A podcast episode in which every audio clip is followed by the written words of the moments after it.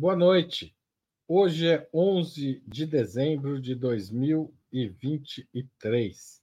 Meu nome é Haroldo Serávulo Cereza, eu sou diretor de redação de Ópera Mundi. Está no ar mais uma edição do programa Outubro.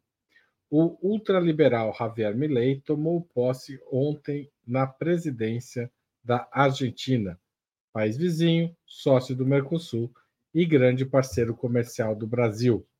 Lula não foi à posse, apesar do convite de Milei. Quem representou o Brasil foi o chanceler Mauro Vieira. Bolsonaro, convidado para a festa, tentou se infiltrar na, na foto dos chefes de Estado, mas foi barrado pelo cerimonial. Esse fato não ofuscou a clareza da aliança entre Bolsonaro e Milei. Bolsonaro é Milei no Brasil, Milei é Bolsonaro na Argentina ou será pior? Vejamos os próximos episódios da série.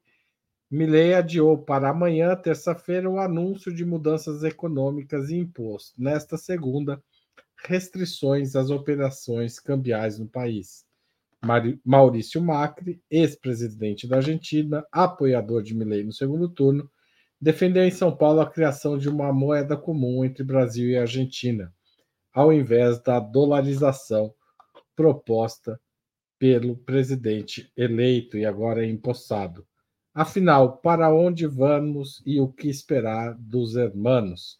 Para discutir essa questão, a Opera Mundi recebe hoje Maria Caramês Carlotto, professora de Sociologia e Relações Internacionais na Universidade Federal do ABC.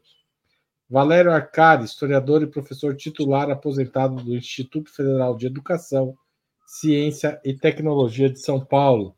E Ana Penido, pós-doutora em Ciência Política na Unicamp e pesquisadora do Grupo de Estudos de Defesa e Segurança Internacional, também pesquisadora do Instituto Tricontinental. Obrigado a vocês três, especialmente a Maria Carlotto, que enfrenta dificuldades técnicas radicais essa noite. E vamos à primeira pergunta.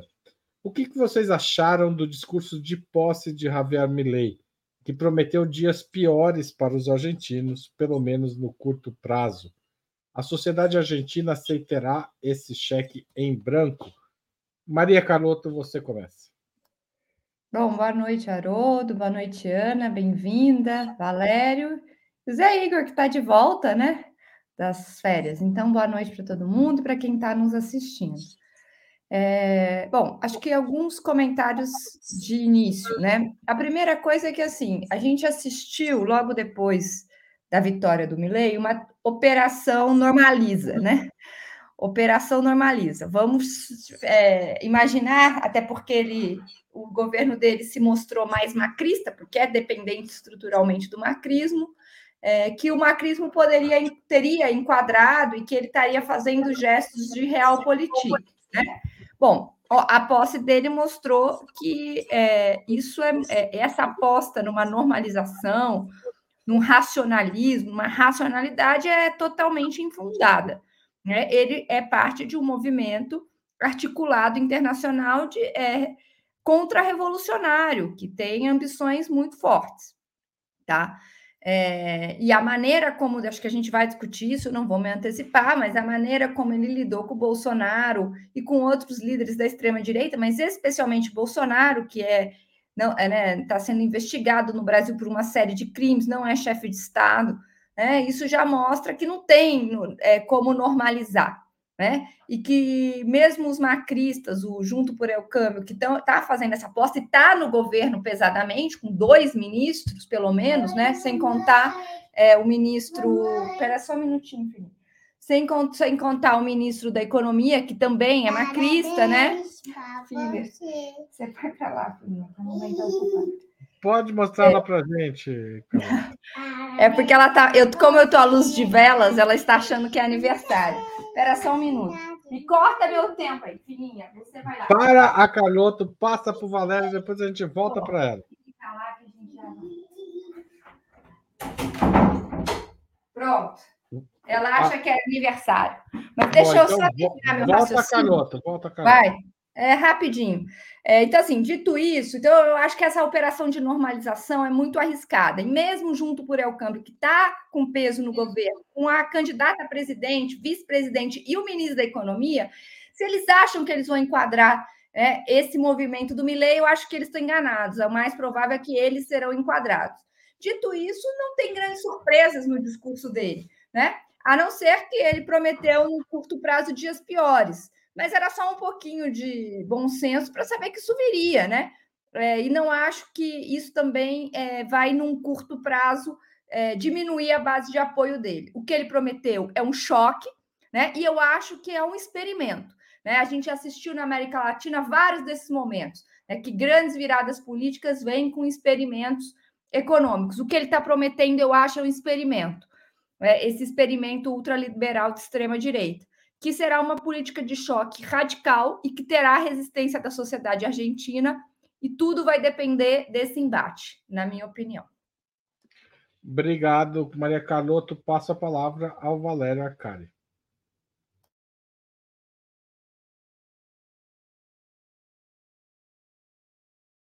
Ana Penido.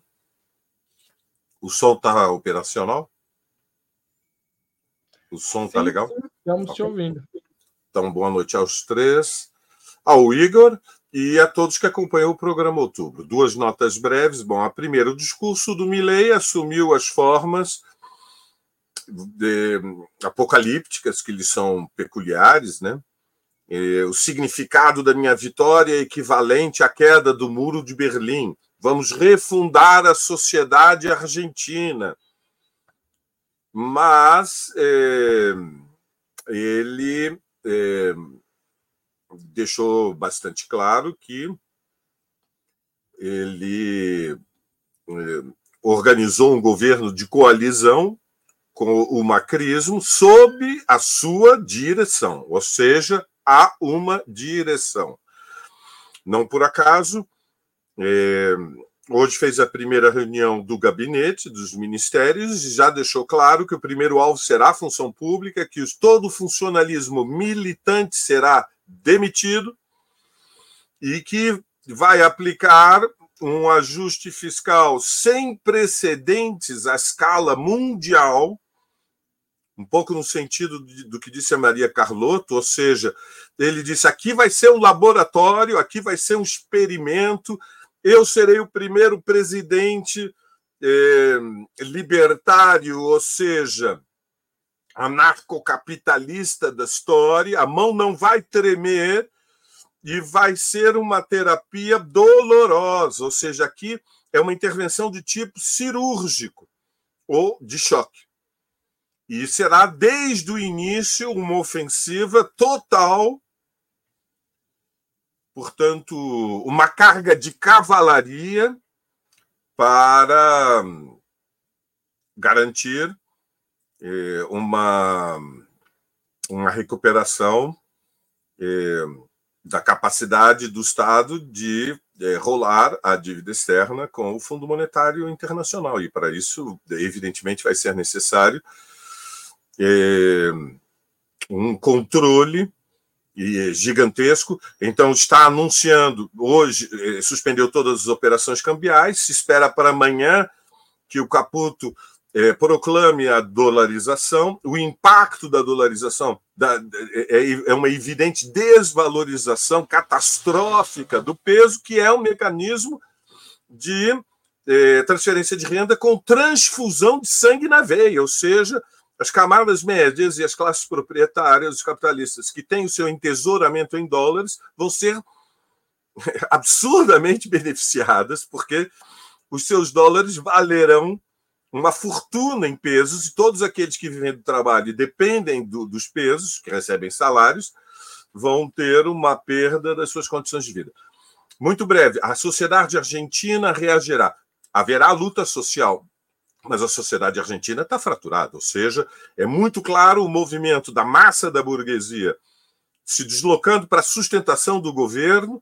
É muito provável que a política de choque, dolarização desvalorização do peso atraia a maioria das camadas médias e isole a classe trabalhadora, e aí vai estar o desafio que é construir a frente única dos explorados, dos oprimidos para a resistência. Haverá luta de classes. O desenlace dela é hoje imprevisível, mas vai se dar em condições muito piores do que aquelas que existiriam se Milley tivesse sido derrotado. Ou seja, os erros se pagam na história. Os erros se pagam. E a subestimação de Milley vai ter um custo eh, gigantesco para, para, para, para as classes populares na Argentina. Também. Obrigado, Valério. Passo a palavra para Ana Penida. Boa noite, Haroldo, Mariana, Valério, a quem vem nos assistir. É, eu só uma anedota, eu também toda vez que eu levo meu filho em algum espaço que tem vela, então até espaços religiosos ele canta parabéns. Então eu, eu acho que faz parte aí também da gente ir aprendendo a dialogar com esse imaginário, né, de como que a sociedade vai vivenciando as coisas. As crianças às vezes elas mostram para a gente de uma maneira muito pouco sutil e passo por isso também. Então acho que, que, que queria reagir a nossa, ao nosso participante especial de hoje. Acho que sobre o discurso, a principal questão que eu fiquei pensando com essa franqueza dele, né? Assim, ele como ele é franco nas coisas que ele, que ele pensa e que ele vivencia, foi naquele, naquele texto do Garcia Lineira que saiu. É, imagino que, que, que Mariana e Valéria tenham visto, você também, Haroldo. E eu achei aquele texto muito bom, de como que a direita consegue capturar o discurso de radicalidade. É isso, ele está propondo reformas radicais, mudanças radicais. Não espere nada fácil para o próximo período. Estou me propondo a fazer uma revolução na Argentina. E é isso, ele, ele captura esse discurso mesmo da, da radicalidade. Óbvio que a gente sabe, já, a gente já sabia mesmo que, que ia dar um pouco nisso, mas ele tem esse poder de capturar. E aí a esquerda aparece nesse cenário muito como a administradora do caos. Ah, não, a gente, nossos governos vão administrar, vão fazer as coisas dentro do possível, a gente vai administrar a barbárie. E aí eu acho que, de fato, ele tem tido uma capacidade, não só ele, acho que ele vem, vem com força e ganha as eleições dessa maneira, mas eu, pelo menos, para mim, fica, fica como a principal questão dessas eleições, não só dessas na Argentina, mas a que teve no Brasil e o que a gente está vendo na Europa também. A gente nunca teve uma Europa tão à direita do ponto de vista eleitoral, a direita ganhando eleições importantes ou muito forte, muito presente, como um, e uma direita que se apresenta enquanto a ruptura, né? Que em teoria é o discurso que a esquerda sempre teve, o discurso de não, a gente vai romper com o passado, a gente não quer mais que as condições de vida das pessoas sejam da mesma maneira. Então, eu, pelo menos, esse discurso dele, para mim, fica como a principal questão para se ponderar, do ponto de vista da análise política, essa, é, é, é, esse âmbito, né, esse ímpeto da direita de aparecer enquanto enquanto quem rompe, né, quem está disposto a mudar as coisas como elas são. E é isso, as pessoas querem mudar as coisas como elas são. E, e, e, eles capturaram esse discurso, eles roubaram esse discurso da gente. Eu acho que essa é a principal questão a, a, ponderar. Com relação às coisas que ele promete de curto prazo, eu acho que é isso que elas vão acontecer e é bom já que ele esteja avisando. Me, me, me lembra também daquele discurso dos Estados Unidos, né? As coisas vão mudar por, por rede ou por cenoura. É isso. Não, não, tem, não tem mediações, são francos, claros e, e e objetivos sobre o que eles estão programando para o próximo período. Você, tá me ajudou no reloginho, muito obrigada, viu, Haroldo? Ele ficou paralisado. Foi o Igor, o Igor que deu esse mole para você. Viu? Obrigada, Igor. Tá voltando de férias. Ah. Aliás, queria registrar aqui a presença no site da Aurora, que continua com a gente no Ópera e comentou aqui, pediu para inclusive para o Valério comentar a, a vitória do Palmeiras aqui, o Dodeca ou Duodeca. Mas na sua vez, comendo o seu tempo, o Valério, eu vou fazer a segunda pergunta. O Maurício Macri, hoje em São Paulo, participando de um evento da XP Investimentos, afirmou o seguinte: temos que avançar para uma unificação monetária com o Brasil. A moeda única fortaleceria mais a Argentina inicialmente, mas os dois, Argentina e Brasil, portanto, em longo prazo, disse ele. Se Macri acha isso, por que, ele votou no Milley que propõe a dolarização da economia argentina? Como vocês avaliam esse posicionamento do ex-presidente argentino e aliado de Milley? É essa tentativa que a Carlotto mencionou de tentar controlar o rapaz? Valéria Arcari começa. Provavelmente, Haroldo, é, provavelmente, Haroldo, existem disputas internas sobre qual a estratégia de estabilização da moeda e, portanto, qual a política de transição de um peso que está sob uma pressão é, de uma inflação de 140% ao ano, e há vários caminhos. Bom, um dos caminhos, evidentemente, é a dolarização, portanto, isso pode ser feito é, emitindo uma moeda que tem convertibilidade, como foi feito nos anos 90 com o Menem, como foi feito no Brasil com o Real, é, também nos anos 90, durante os dois governos de Fernando Henrique. Existe uma outra possibilidade que é, é a emissão é, de uma unidade contábil unificada do Brasil-Argentina que vai repousar nas reservas de 340 bilhões de dólares do Brasil. Veja, o Brasil ele tem condições de financiamento externo é, muito favoráveis, enquanto que a Argentina está fora do mercado mundial. Ela não tem acesso a nenhum tipo de financiamento, ela não tem nenhuma nota de nenhuma agência internacional. Porém, as reservas do Brasil e os saldos comerciais que o Brasil vem alcançando, né, o Brasil deve passar este ano saldo comercial dos 90 bilhões de dólares e e muito provavelmente não terá déficit no balanço de pagamentos pela entrada de dólares. Vamos ver quais são os números até o fim do ano, mas o investimento direto não deve ficar muito inferior a 70 bilhões de dólares. Então, é uma tentativa de usar uma aliança como o Brasil para ter um ponto de apoio, mas é uma declaração de tipo especulativo. É, não é, não há rigor uma incompatibilidade entre uma semidolarização e a emissão de uma unidade contábil ancorada nas reservas brasileiras. São, são soluções que, do ponto de vista técnico, não são incompatíveis. E evidente que o Macri está querendo dizer é que o Brasil precisa dar uma bengala, precisa dar um doping. É, o Brasil precisa é, carregar nos ombros a sua, o seu vizinho eh, estratégico. Eh, é uma declaração cujo a seriedade não podemos saber qual é. Só amanhã vão ser anunciadas medidas econômicas. De qualquer forma, o desafio central para o governo Milley no início é ganhar a confiança da maioria da sociedade que os sacrifícios que vão ser pagos pela maioria do povo valem a pena, porque é o custo necessário para estabilizar a moeda e ter alguma condição de sair é, do pântano da regressão econômica. E, portanto, é parte do discurso das miragens, é parte, digamos, da, da do mercado das ilusões apresentar soluções mágicas que ajudam a convencer o povo tem que apertar o cinto, mas isso é uma disputa ideológica. Quem vai pagar o preço pela crise? Se ele fizer a desvalorização, repito, é transferência de renda com injeção na veia.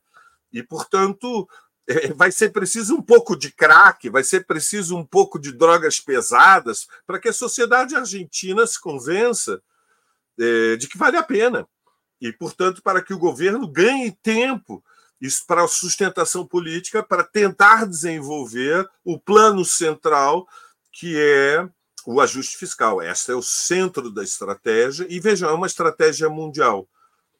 E, de resto, responde também ao fato de que o Macri está 100% com o Milley na defesa de um alinhamento incondicional da Argentina com os Estados Unidos na disputa com a China. Câmbio. Obrigado, Valério. Ana Penida. É, eu acho que nós vamos ter que acompanhar o governo muito parecido da maneira como a gente acompanhava os militares aqui no Brasil. A gente vai ter que sempre atuar, ver o que está vindo no discurso e o que está vindo no concreto. O, o, algumas vezes isso se encontra e outras vezes isso não necessariamente se encontra. É, a, às vezes a retórica vai estar mobilizando muitas questões e vão, vão, ele vai apresentar uma retórica mais à, à direita, mais fascista às vezes, do que do que a realidade e vamos ver o que vai vir de fato publicado no diário oficial, o que, que vão ser as medidas concretas. É, eu, eu, achei curiosa essa expressão, eu, eu, achei curiosa a proposta dele. A, acho que é pouco viável, até porque qualquer parceria, óbvio, passaria pelo Mercosul, mas achei curioso ele tentar se diferenciar, ele tentar se colocar como, olha, eu não sou mais daquilo ali, sendo que ele é base de sustentação fundamental do governo, né? Ele tem um conjunto de ministérios e ele tem uma base que é a base política mais tradicional organizada. Então, acho que o Milley ele consegue capturar um grupo no discurso muito mais radical do que do que o Macri, mas o Macri quem traz a base da sustentação política e a gente viu isso também na eleição. Então, achei curioso ele tentar se diferenciar bem hoje. Eu, eu acho que provavelmente o que aconteceu foi ele tentar tentar amenizar internacionalmente as medidas que provavelmente vão ser anunciadas ainda essa semana. Acho que ele, ele vem muito mais na lógica do discurso mesmo. Ele sabe que não é viável, não, não haveria nem interesse do Brasil, mas ele vem com, com. Não, peraí, deixa eu dar uma amortizada, né, uma amenizada nas questões que vão, que vão surgir para fora, né? Como que outros países vão perceber vão, perceber essa dinâmica de mudanças. Então, acho que, para mim, a, a, a, chamou mais atenção esse, esse, esse desejo deles de se diferenciar. Os impactos da dolarização na economia, óbvio que são gigantes. São gigantes para o povo pobre da Argentina, são gigantes para o povo rico da Argentina, que tem muito a ganhar com essa, com essa parceria com os Estados Unidos. E, e acho que nem a minha área particular no, de estudos na economia, não vou me aventurar a ficar aqui fazendo uma análise do, do impacto doméstico. Mas eu, pelo menos, avalio esse posicionamento do Macri com muita curiosidade e acho que ele vai tentar, na verdade, fazer esse, esse jogo duplo, provavelmente ao longo dos próximos quatro anos de governo, para capitalizar ele próprio o, o, o, capital político do milênio. Veremos cenas dos próximos capítulos. Tá certo, Ana. Vou passar para Caroto. E aí, Caroto, o real vai virar moeda da Argentina? Então, é, Haroldo, a primeira coisa sobre esse debate de moeda única é que tem uma. Ele é meio caça-clique, esse debate, né? Porque as pessoas. Porque, assim, os, jornais é, divulgam a fala do marca, a moeda única, e todo mundo acha isso, né? O real vai virar a moeda argentina, o peso vai virar a moeda brasileira, sendo que não é sobre isso, né?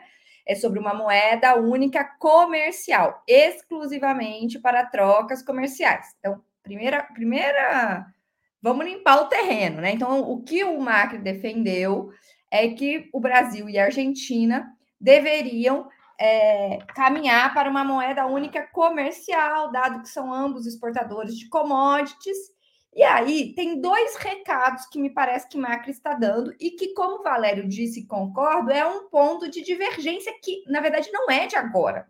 Né? O Macri já desde o início se colocou contra a dolarização. Mas veja, se você olhar a fala do Macri, que, quais recados ele está mandando? Né? Dois recados essenciais. Um, a dolarização não é a solução, que é algo que ele sempre defendeu, ele vê com problema, porque segundo ele, a Argentina é exportadora de commodities e na dolarização a Argentina perderá a competitividade, no que ele está correto. E ele pega o caso do Equador, o déficit comercial do Equador, porque o Equador tem características semelhantes e para eles foi muito ruim a dolarização nesse sentido. Então, o Macri, desde o início, não é de agora, não é a primeira crítica, ele explicitou isso. E eu acho que o Macri está apostando, né? Inclusive porque indicou o ministro né, da Economia, é, o ministro da Economia, não sei se exatamente indicou né, o Luiz Caputo, mas o Luiz Caputo foi é, ministro do Macri na área econômica, então foi presidente do Banco Central. Então, o macrismo está presente, o Macri acha que vai enquadrar o, o Milley nesse ponto. Veremos amanhã. Eu tenho a impressão que ele não tem força política para é, segurar esse movimento do Milley. Mas é isso que ele está apostando. Então, o primeiro recado é tentar, é, enfim, atingir esse, esse plano de dolarização. O segundo recado é uma defesa do Mercosul. Porque é este o contexto da fala dele. Se o Mercosul for, for sério, se o Mercosul for, for forte, vai caminhar para uma moeda única comercial. Agora, veja, se você segue a fala do, do Remacro, que ele diz? Esta moeda tem que ser feita nos marcos do ajuste fiscal, que é mais ou menos o pacto do euro, né? Vamos todo mundo.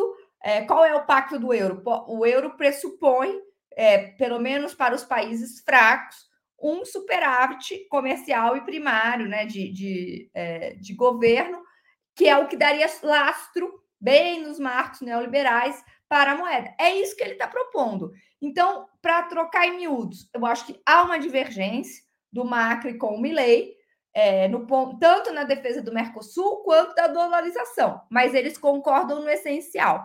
Né? É preciso que tudo seja feito nos marcos de um ajuste fiscal. Obrigado, Carloto. Passo a terceira pergunta para falar de política. O convite a Bolsonaro para a posse de Milley é um sinal de que, de que a aliança entre os dois prosseguirá? Milley eclipsará Bolsonaro como liderança da extrema-direita mundial ou, ao contrário, pode dar uma sobrevida ao brasileiro? Ana Penido, você começa. Bom, eu acho que sim, é uma aliança que já existia antes, e acho que é uma aliança sólida a nível internacional. A dos dois, e eles aguardam o principal amigo que eles podem ganhar no ano que vem, que é a provável eleição do Trump. Então, acho que, que é, é uma aliança que já se fortaleceu do ponto de vista regional, e acho que é uma aliança que tende a ganhar mais força, maior projeção com a eleição do Trump com a provável eleição do Trump no ano que vem, se a gente olhar para o cenário atual. O, o, o, Biden perdeu muita força, muito espaço. Estava vendo os números, ele, ele perdeu quase quase 15 pontos só entre eleitorado democrata depois que, que o genocídio na Palestina começou.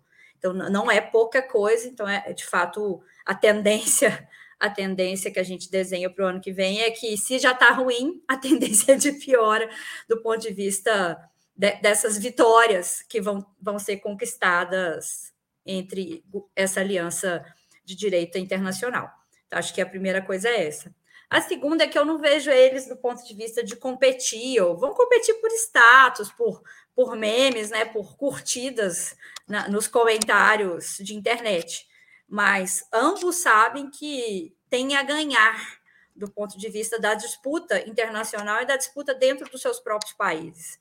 É, é, é, não, não, vejo Bolsonaro, óbvio, nem está com, com a cadeira do presidente, com a cadeira de presidência, perdendo, abrindo uma competição, uma concorrência com, com o Milley no plano, no, no plano local, mas ao mesmo tempo o preso do Brasil é útil nas eleições e não é à toa que o Milley mobilizou é, é, esse ideário todo brasileiro, falando mal do Lula a campanha inteira. Não é à toa que o Milley mobilizou tudo isso durante a competição.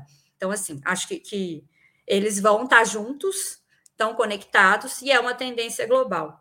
O que mais me angustia, na verdade, é que essa, essa conexão internacional ela não tem conseguido ter respostas à altura do ponto de vista da esquerda global. Acho que, que elas são conexões fortes, são conexões que foram se estruturando, estão ganhando presidências, e acho que a gente tem tido muita dificuldade de fazer frente para essa direita global que venha muito mais, é, ela vem muito mais à direita do que a gente vivenciou do ponto de vista da, das vitórias da última onda rosa. Então, tô, tô não sei, tô, não estou muito satisfeita e, e, infelizmente, acho que o cenário tende a piorar com a eleição do Trump no ano que vem. Maria Carlotto. Pronto. Dessa uma vez. É, não, não, eu estava achando meu microfone aqui, está muito escuro. Brincadeira. Ó, Haroldo, eu vou começar discordando é, assim, de um termo que. Não é discordando, problematizando um termo que você usou, que é o sobrevida. Se o macro pode dar sobrevida ao Bolsonaro. Porque eu entendo o que você está querendo dizer. é, eu entendi, mas eu acho que o pressuposto é que o Bolsonaro está morto ou está agonizando. E eu acho que ele está vivíssimo. Né? Então, não se trata de dar sobrevida. Né? O que eu acho que aconteceu ali é que existe uma, um movimento muito importante no bolsonarismo de tentar é, criar um movimento político muito parecido, inclusive, como foi feito no caso do Lula, para reverter na política ou mesmo na justiça, mas a partir da política, a inelegibilidade do Bolsonaro, certo?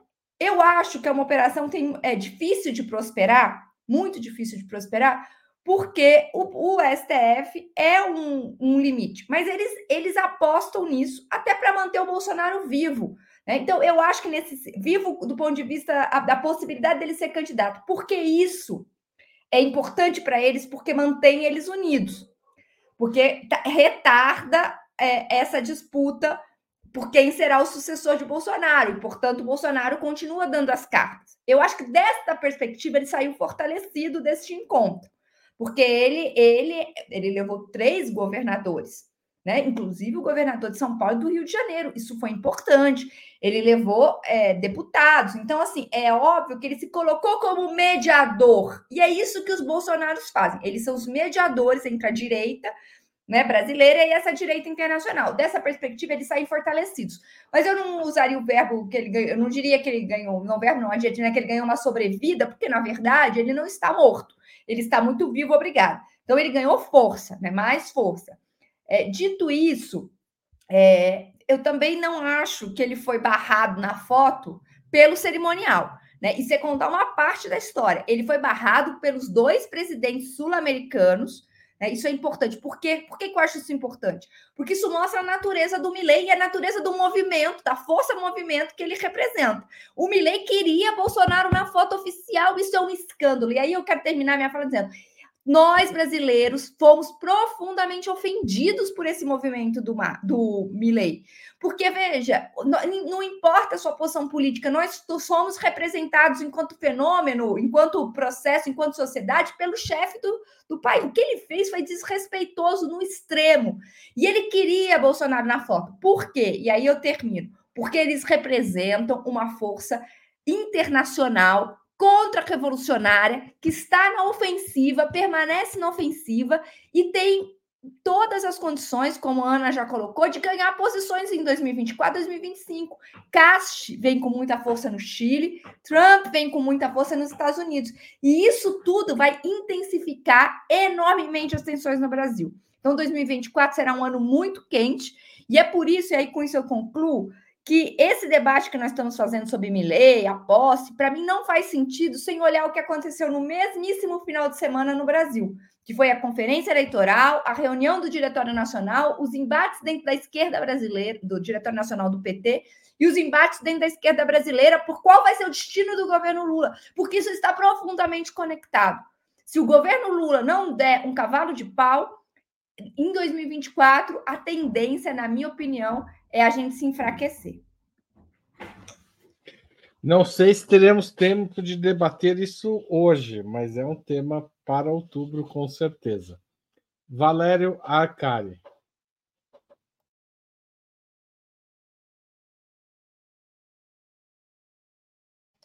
Tá sem som, Valério. Me perdoem. É o entusiasmo com o Dodeca Campeonato do Palmeiras, que me leva a pequenos lapsos. Nós estamos impossíveis, impossíveis. Com o é... apoio do 12 jogador chamado Botafogo, né? Mas tudo bem. Esse é um tema para um outro programa outubro, a controvérsia do desenlace final quase imprevisível do Campeonato Brasileiro deste ano. É, três observações. Bom, a primeira, evidentemente que Bolsonaro é, sabe que a conjuntura no Cone Sul mudou qualitativamente. Nós estamos numa nova situação política no Cone Sul da América Latina. Ou seja, sejamos claros, é muito grave o que aconteceu na Argentina. A derrota de Milei não atinge somente o povo argentino muda as relações políticas de forças eh, na região do mundo na qual nós estamos inseridos, e, portanto, está tudo ameaçado. O Mercosul está ameaçado, Bolsonaro se posiciona como a representação de Milei na Argentina da demonstração de força, leva um cortejo, leva um, uma força política de autoridades, não vai como só representante de uma corrente, leva governadores de estado que se prestaram ao papelão de substituir o Lula no, na posse depois do que foi, enfim, a, a espantosa campanha eleitoral do Milley acusando o Lula de corrupto. Então, primeira observação: o objetivo de Bolsonaro é capitalizar no Brasil a vitória que Milley teve na Argentina e se apresentar diante da sociedade brasileira dizendo a Argentina vai ter um desenvolvimento melhor do que do Brasil, porque vai fazer um alinhamento incondicional com Washington, vai se ajoelhar diante do Fundo Monetário, vai dolarizar a economia, está disposto a correr o risco de se transformar num protetorado norte-americano, que seria absolutamente insólito na história. É muito diferente a dolarização num país como a Argentina do que aconteceu no Equador ou em El Salvador. E veja, um país que renuncia à moeda nacional perde soberania. A independência da Argentina está em xeque, está ameaçada pela história. Nós estamos falando de reprimarização, privatização, vai vender o país para construir reservas, vai entregar o petróleo, o gás, os minérios, as terras raras e vai impor o regime de semi-escravidão, porque vai nivelar o padrão de exploração da classe trabalhadora argentina pelos é, pelos níveis asiáticos. E tem como objetivo que haja investimento. O objetivo é que chuva dólares. Muito brevemente, Haroldo, só duas mais notas. Há um alinhamento com Washington e Washington está interessado nesse alinhamento. E, e, portanto, nós temos aqui uma sinalização de um eixo internacional que defende é, uma política de choque do capitalismo contemporâneo para enfrentar a China. Este é o significado deste processo. E, diante disso, o que nos deixa perplexo é a ausência de internacionalismo da esquerda. Ou seja, o silêncio do nosso internacionalismo é ensurdecedor. O atraso que nós temos, a completa é, desarticulação da esquerda é, sul-americana diante de uma ofensiva que é de natureza não é só continental, é mundial. Como disse Maria Carlotto, nós estamos tratando de um partido mundial de extrema direita com inclinação neofascista e projeto contra-revolucionário. Qual é o projeto? Impor uma derrota histórica, como foram os golpes na sequência da Revolução Cubana. Eles querem impor uma derrota histórica aos trabalhadores, ao povo, às mulheres, aos negros, aos oprimidos. Eles são o Partido Mundial da Supremacia Branca, do capitalismo selvagem, da destruição dos direitos. E o que nós vimos ontem em Buenos Aires foi um convescote dos monstros. Os monstros todos se reuniram no mesmo dia, no mesmo lugar. E é isso. Câmbio. Obrigado, Valério. Gente, antes de continuar, eu queria agradecer a todo mundo que participa do financiamento de Ópera Mundi, seja pela assinatura solidária, solidária que você pode fazer em operamundi.com.br apoio, seja se tornando membro pagante do nosso canal no YouTube, mandando super chat ou super sticker, ninguém mandou ainda, mas se vier é muito bem-vindo mandando um valeu demais se estiver assistindo o programa gravado ou um pix para apoie.operamundi.com.br. Além disso, eu queria lembrar que durante o mês de até o dia 22 de dezembro, quem fizer assinatura anual em www.operamundi.com.br é, apoio IFEM anual, é, barra apoio IFEM anual, vai ganhar um livro autografado do Breno Altman, que aliás, contra o sionismo, que aliás o Breno está lançando esta noite o livro no Rio de Janeiro. Lotou, acabou o livro lá já no, na, no lançamento, é, mas dá para comprar quem tiver lá no, no Leonardo da Vinci. Amanhã ele lança em Curitiba e quarta-feira em São Paulo, aqui no Aljânia, no, na Bela Vista, perto de onde eu estou fazendo esta transmissão. Então, se você puder vir ao lançamento de São Paulo, está convidado. Se puder em Curitiba também, o endereço, os detalhes, vai ser na APP Sindicato, é, que é o Sindicato dos Professores do Paraná. Quem tiver amanhã à noite em Curitiba, pode ir lá. Obrigado a todo mundo. Como já disse, o jornalismo de Ópera Mundi depende do financiamento dos espectadores e dos leitores.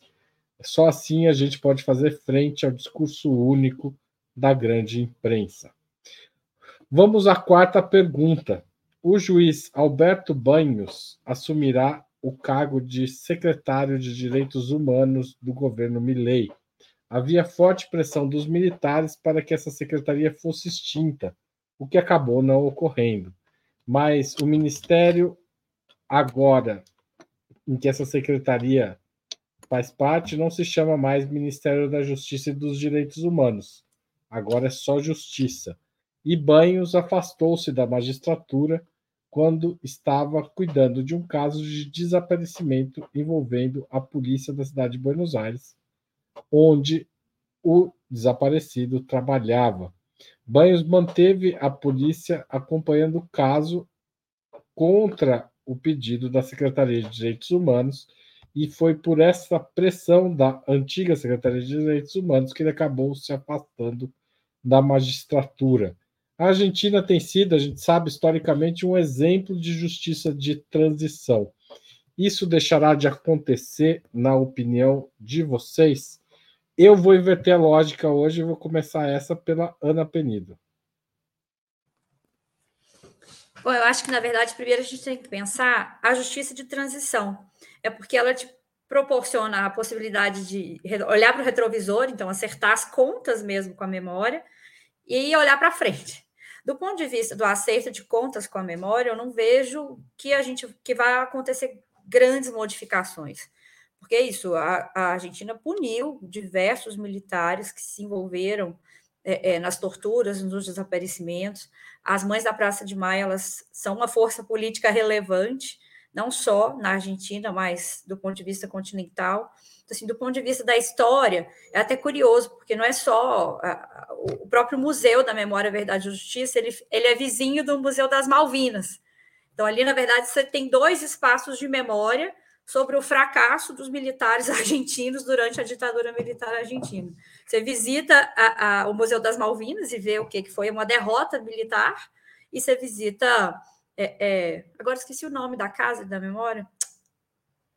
É, os dois são no mesmo espaço físico, então você faz os dois. Eu, até, eu falei assim: você, você tem a, a, literalmente no mesmo espaço físico os, os dois monumentos ao que, que foi o fracasso militar argentino durante a ditadura militar. Então, assim, esse, é, na parte retrovisor, eu acho que a gente não vai ter grandes mudanças. O problema principal é na parte prospectiva, né, do que vem adiante. E aí a Argentina ela teve muito sucesso em separar as funções de defesa das funções de segurança pública. Então, eles conseguiram fazer grandes revisões do ponto de vista doutrinárias. É, isso eles fizeram tem universidades de defesa, tem muitos civis que participam da gestão do Ministério da Defesa. Então, nesse ponto, o que, o que tem por vir que me, tem me preocupado mais do ponto de vista dessa separação. E aí já tinha, durante o governo Milley, já tinha muitas. Quando a gente estava no Macri, já começou a, a, as tentativas para misturar essas duas áreas. Então já começou, já existiam propostas para que as Forças Armadas argentinas voltassem a ser empregadas dentro do território argentino. Então, já existiam iniciativas no sentido de resgate do que era a doutrina de segurança nacional, que foi empregada também na Argentina, que enxerga civis é, é, como possíveis desestabilizadores da ordem, né? Civis enquanto inimigos que precisam ser eliminados pelo Estado. Então, nesse ponto que é onde eu acho que, que a preocupação principal da gente tem que estar, tá, é, na probabilidade deles desejarem voltar a empregar as Forças Armadas dentro do território nacional. E aí, quando a gente mistura as duas coisas, é um grande problema, Porque, na pior hipótese, na segurança pública, você vai ter um cidadão em conflito com a lei. O cidadão em conflito com a lei, você é, identifica, você prende, você leva para a justiça e para o julgamento, e essa pessoa vai cumprir nas, nas penas da lei. Mas um cidadão que está numa. Se, se, a gente observa esse cidadão em conflito da lei enquanto um objeto de guerra, né, enquanto uma pessoa numa situação de guerra, de doutrina de inimigo interno, ela, você vai fazer o que com ele? Você não vai prender, você vai eliminar.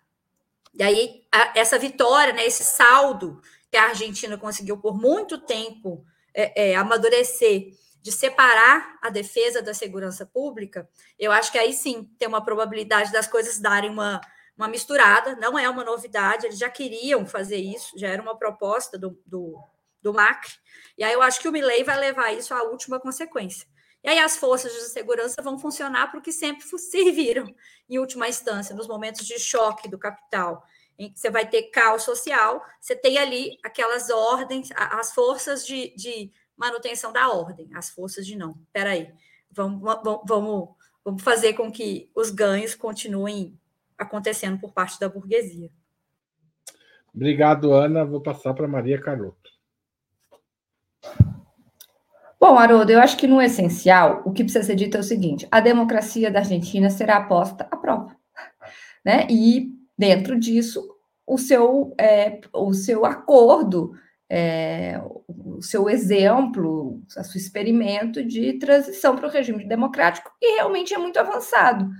Mas, independentemente, eu acho que é, não é só isso que será posto à prova, né? Será claro que é, nós estamos especialmente interessados na resiliência desse, dessa justiça de transição. Mas eu acho que o mais importante é que a própria democracia vai ser posta à prova. Porque o que, por vários aspectos, mas o essencial é que o que o Macri, o que o. Olha, eu quatro faz chamando Macri de Milley de Macri o tempo todo.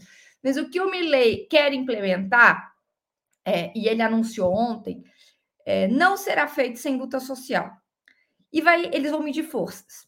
E a, o que vai acontecer é um tensionamento com a democracia muito grande, né? É, e ele vai mostrar sua face autoritária, na minha opinião. E aí é que a gente vai ver a capacidade da sociedade argentina de resistir. Mas será um grande teste, por isso que eu falei em laboratório.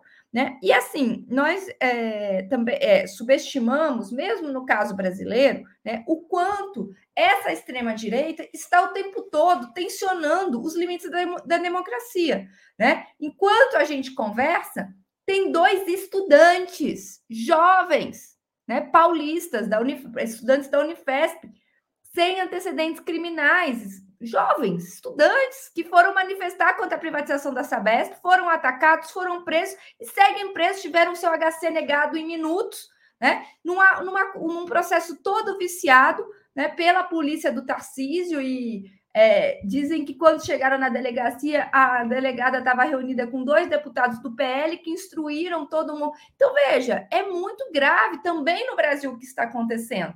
Né? Porque essa extrema-direita ela, ela, ela, ela não pode prosperar sem atacar a democracia. Veja o que o Bolsonaro tentou fazer no Brasil: um golpe de Estado, tensionou as, instituições o tempo inteiro, queria ir para cima do sistema de justiça, separação de poderes, direitos humanos, eles acham absurdo porque eles têm um viés autoritário, né? é o governo da maioria, no, no pior é, autoritarismo mais é, então, eu estou dizendo tudo isso porque nós vamos assistir um experimento neoliberal e vamos assistir a democracia argentina ser posta é, em xeque. Aí é que nós vamos é, ver né, se esse movimento de normalização do Milley né, vai prosperar, vai prosperar no sentido né, de se os, os, a direita tradicional, os macristas, o junto por el câmbio, se vai ficar com ele né, no, até o final ou se vai acontecer processos de é, ruptura, porque é, Milley terá ido longe demais. Eu acho que isso, isso é algo que a gente vai poder acompanhar, ver se vai, até onde vai essa aliança. Mas que ele vai entrar em rota de colisão com a democracia, não tenho a menor dúvida. Obrigado, Carloto. Só para a, a, Ana Penida esqueceu, é a ESMA, Escola Superior de Mecânica da Armada. Em Buenos Aires é um museu é, que conta a história da tortura, da ditadura e dos desaparecimentos políticos na Argentina durante a ditadura militar deles, que é de 76 a 83. Certo, Ana? Tá tudo certinho isso, né? Então tá bom. Então eu passo a palavra para o Valério.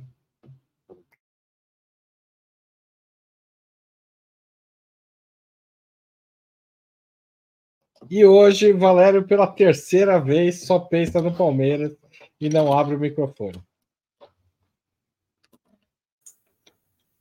Ele está emocionado. Não, eu estou cansado. Eu acabei de sair de três dias do Congresso da Resistência aqui em São Paulo. E você sabe quando junta 100 quadros para fazer debate, estratégia e tática, são 10 horas de reunião por dia. E eu já não tenho o vigor dos meus 20 anos. Né? Então, hoje eu estou naquela situação de recuperação. Mas indo diretamente ao tema. O tema central é a criminalização do protesto social, como anunciou a Maria Carlota. Este é o tema central.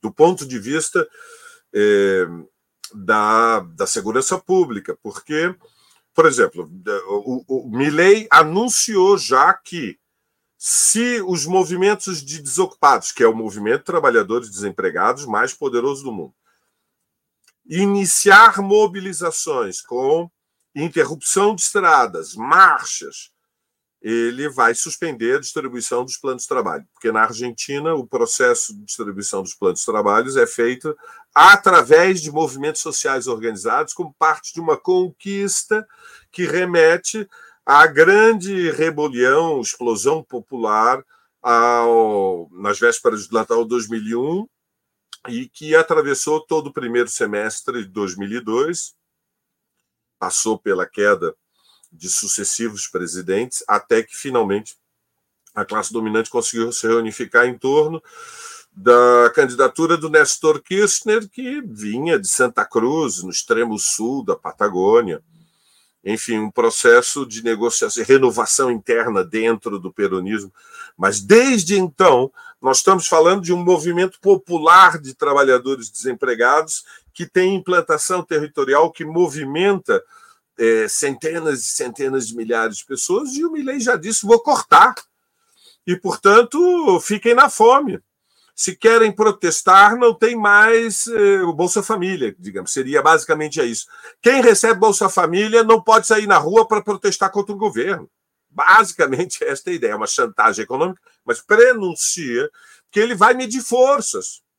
E medir forças exige utilizar é, aparelho repressivo. Ele tem a, a, polícia bonairense, mas ela pode ser insuficiente. Então, eu não descarto a hipótese que a Ana Penido colocou, que é uma relocalização do papel das Forças Armadas diante de uma nova lei de segurança nacional. E, portanto, nós estamos falando do fechamento do regime. Veja, é, o Viktor Orbán, na Hungria, demorou anos para fechar o regime. Mussolini demorou seis anos para fechar o regime na Itália. O salazarismo em Portugal precisou também de seis anos para impor o regime da ditadura e concentração de poderes. E, portanto, nós estamos vendo é, que, é, enfim, é, há uma possibilidade real de um regime bonapartista, autoritário, que ameaça as liberdades democráticas e que, e, e que, portanto, conspira contra o regime democrático liberal. A burguesia acompanhará o, o, o Milley neste movimento até o fim? Isto veremos. Isto veremos. No caso do Brasil, durante a pandemia, a burguesia brasileira, que estava flertando com o Bolsonaro, mesmo os setores que não o apoiaram, porque apoiaram o Alckmin em 2018, até o início da pandemia, quando ele surtou e decidiu que eh, não existia pandemia, que todo mundo tinha que trabalhar e que este era um país de maricas e outras frases homofóbicas semelhantes, aí produziu uma fratura na burguesia. Até então, não, flertava. Veremos. Câmbio, Haroldo. Muito obrigado, Valério. Passo a última pergunta. Considerando tudo que foi dito aqui, inclusive a questão da foto do Bolsonaro, como o Brasil deve, na opinião de vocês, o governo brasileiro, na verdade, mais do que o Brasil, deve, na opinião de vocês, tratar a Argentina? um caso perdido, vale a pena negociar, dá para esperar que nada mude com o Milley, ou o Brasil deve, de alguma forma, fortalecer os movimentos de oposição na, a, ao governo Milley? É, quem começa agora é a Carluto.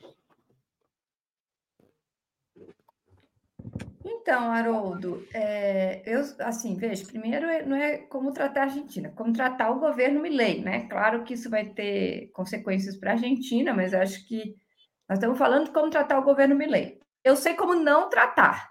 Não pode predominar uma lógica diplomática burocrática. Nós não estamos diante de forças é, que operam dentro de um quadro antigo, né, de um republicanismo, de uma institucionalidade normal. Né? O Bolsonaro tentou um golpe de Estado, é criminoso contra a democracia, será julgado no país por isso, se tudo correr bem, se, se as investigações prosseguirem. Então, assim, nós não estamos, usando o, o, exemplo do Bolsonaro, mas o que o Milley fez de convidar Bolsonaro como, e tratá-lo como chefe de Estado já mostra que nós não estamos di, diante é, de forças é, que operam dentro de uma, de uma chave conhecida, digamos assim, né? de uma lógica institucional normal. Se nós formos tratá-los dentro de uma lógica institucional normal, a gente vai ser engolido, a gente vai ser tragado. Né? Então, eu acho que, desde já, é preciso ligar uma outra chave. E essa outra chave, na minha opinião, ela passa pela primazia do político. Né? Ou seja, nós precisamos fazer uma leitura política do que está acontecendo. Né? Nós não estamos lidando é, com a Argentina, né? com um representante, do... nós estamos lidando com forças contra-revolucionárias. Né, que, que tem articulação internacional e que, portanto, nós devemos, se quisermos sobreviver a esse turbilhão e não ser tragado por ele, a gente tem que é, operar numa outra chave, né? numa chave é, que põe a lógica política acima da lógica diplomática. Porque o que eu sinto é que existe uma tendência no governo, né? É, e essa tendência muito forte de, de operar no que eu chamo de uma baixa, de uma institucionalidade de baixa intensidade, porque não é nem que a gente opera dentro dos quadros institucionais. A gente opera dentro de quadros institucionais como se tudo estivesse operando na mais normal institucionalidade, o que não está, mas ainda assim a gente opera dentro de uma chave institucional de baixa intensidade. A gente não usa sequer os recursos institucionais que estão à nossa disposição para fazer disputa política ideológica. E aí eu acho que é preciso prestar atenção no discurso do Lula da sexta-feira à noite, aonde ele disse, com todas as letras, certo? Nós, se a gente não fizer disputa política ideológica com a extrema-direita, ela vai voltar. Claro que o que nós temos para entregar, do ponto de vista da recomposição né, de programas, é, é, programas, políticas, é muito importante, mas isso não é suficiente. Assim como é importante manter um nível de diálogo com a Argentina, ter pontos, mas isso de longe é o que nós devemos fazer prioritariamente. O que nós devemos fazer prioritariamente é operar numa lógica política de disputa político-ideológica. Obrigado, Maria Carlotto. Ana Penida. Não, Valéria Karen. Muito bem. É, não é possível ter relações normais do governo brasileiro com o, governo Milley. Nós tivemos um debate há semanas atrás se o Lula deveria ir à posse. Eu argumentei claramente, de forma polêmica, que não deveria, felizmente não foi. Imaginem se o Lula tivesse ido na posse nas circunstâncias. Agora, a situação no Brasil ela não pode ser desconsiderada quando pensamos a relação com o governo Milley. Ontem os bolsonaristas ocuparam a Avenida Paulista outra vez. E não foi só na, em São Paulo. Ou seja, eles estão num processo de mobilização permanente, eles estão acumulando forças. O Bolsonaro já anunciou, junto com o, o, o, o boy de Mogi das Cruzes, o Valdemar, que é, se prepara para disputar a vitória em 1.500 prefeituras do Brasil. O, o, bolsonarismo continua tendo o alinhamento do governo do Rio de Janeiro e do governo de São Paulo, que são os dois estados mais poderosos do país. E nós não sabemos qual é o desenlace do julgamento do Bolsonaro. Ele será preso? Será preso o Bolsonaro? Não há campanha política. Não há. É um tema em suspenso. Nós temos 500 mil opiniões sobre os temas mais variados na esquerda brasileira, dos mais importantes aos mais insignificantes, e pressão para Bolsonaro nunca aparece. Então, é nesse contexto que nós temos que nos preparar para o seguinte: o Milley vai intervir na situação política brasileira. O Milley é uma, um líder político que tem que ser levado a sério. A ideia de eh, ridicularizar o Milley, porque pelos seus aspectos mais pitorescos, é, é uma ingenuidade política de quem não compreende é, qual é a chave que explica a influência dos neofascistas nas sociedades contemporâneas. Toda esta imagem de roqueiro que está cercado por cães enormes e recebem mensagens do além, é toda uma opereta que não pode nos eh, distrair do fato fundamental de que ele teve uma votação na juventude entre 16, 18, 24 anos elevadíssima, ganhou com uma vantagem absurda, né? algo parecido à vitória do Palmeiras sobre o São Paulo de 5 a 0. Foi esmagadora a vitória na, na juventude. Então, nesse contexto, o Brasil vai ter que fazer luta política. A relação com a Argentina não é somente estritamente diplomática. O Lula é um dirigente da América Latina. O Milei é outro dirigente da América Latina. Para onde vai o Cone Sul? Para onde vai a América do Sul? Isto está em disputa. Se o Lula não disputar com a, a, sua influência sobre a população do Paraguai, sobre o Uruguai, sobre o Chile, sobre o Equador, sobre o Peru, sobre a Colômbia, se não há um eixo de articulação com Petro, com Boric, Milley não vai parar. E, portanto, tem disputa política ideológica, tem disputa de valores, e, e, é preciso que o governo brasileiro, a pessoa do Lula, faça a disputa das ideias e também a esquerda brasileira. Evidentemente, nós temos que internacionalizar um pouco a esquerda brasileira. Este nosso provincianismo é uma vergonha, Aru. É uma vergonha. Tem que parar, né? Aquele abraço. Obrigado, Valério. Ana Penido. Vou começar pelo fim da fala do Valério. Assim, é, eu acho que se tem uma coisa que a direita está ensinando para a gente, o Bolsonaro ensinou, é que o internacionalismo faz parte da política. Essa coisa de, ah, não, o brasileiro não quer saber do mundo internacional, ah, isso aí não tem nada a ver, não dá voto. Não é assim que funciona. E a gente viu isso nas eleições, né? O Bolsonaro mobilizou, por exemplo, esse medo, ah, o Brasil vai virar uma Venezuela. Isso fazia, isso faz parte dos comentários das pessoas. As pessoas não sabem nem onde fica a Venezuela, mas sabem que o Brasil pode virar uma Venezuela. Então, assim, acho que a gente aprender a trazer o internacionalismo para a nossa rotina, né, para o nosso cotidiano, é, conversar sobre isso com as pessoas, acho que, que, é uma dimensão, uma dimensão muito fundamental. E eu queria reagir também à questão que a Maria trouxe, porque é, a, a, essa dimensão da diplomacia, da, da, nossa confiança de que as coisas vão funcionar e vão indo, eu acho que ela tem sido colocada à prova. A foto é um bom exemplo disso, mas outros países têm praticado isso, inclusive domesticamente no Brasil, né? A gente ter, por exemplo, é, é, representantes do Estado de Israel chamando só uma parte da bancada do legislativo para conversar sobre o que está acontecendo na Palestina, é, é, é de uma ofensa diplomática também gigante. E é isso, as pessoas, acho que quando a conjuntura está quente, as pessoas mandam a diplomacia às favas. Quando a, a conjuntura está mais, mais tranquila, aí você volta a usar mais esses mecanismos da diplomacia. Só que a grande questão é que a tendência daqui para frente, enquanto a gente vivencia um processo de transição hegemônica profundo, é a conjuntura ficar quente. Nós não vamos ter um período de calmaria no curto prazo. É isso, você tem a China. É, você, todos os anos a gente vai ter alguma coisa pipocando. Primeiro foi a Ucrânia que pipocou, depois foi o Sahel, Gaza, a, a Venezuela e a Guiana aqui do nosso lado. Então, então, a gente vai ter coisas pipocando todo o tempo. A gente vai estar numa conjuntura quente.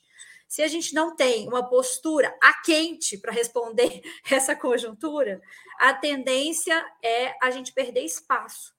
E aí eles vão para essa disputa política, não lembro agora se foi Maria, se foi Valéria que falou, eles estão, vão medir forças, e eles vão medir forças nas ruas. Então, essa é uma dimensão diferente, por isso que dessa direita atual, né? Ela mobiliza, ela chama para o discurso radical, ela, ela dá pro, proposta, ela cria símbolos, conta narrativas, trajetórias, então ela faz uma disputa a quente.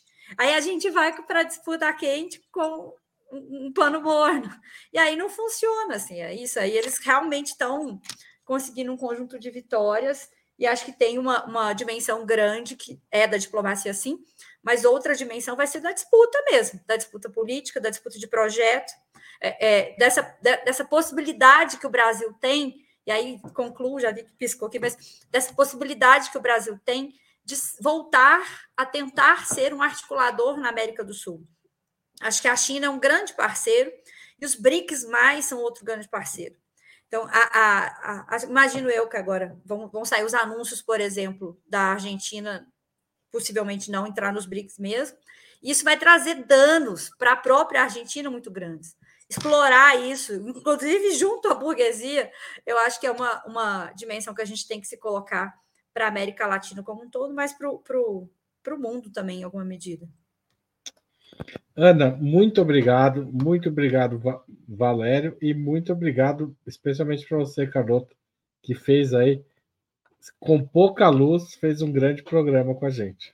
No escurinho do cinema. No escurinho do cinema. Tá certo. E obrigado, Igor, de Essa volta da privatização. Lembram é... da canção da Rita Lee? No escurinho. Sim, eu ia brincar, mas eu não tô chupando drops de anime. Mas tá, mas e nem longe de qualquer problema, né? Não. Nem longe de qualquer Muito problema. menos perto de um final feliz com essa na atual conjuntura mundial. Gente, obrigado e até semana que vem. Valeu. Valeu, gente. Tchau, tchau. Um abraço. Cuidem.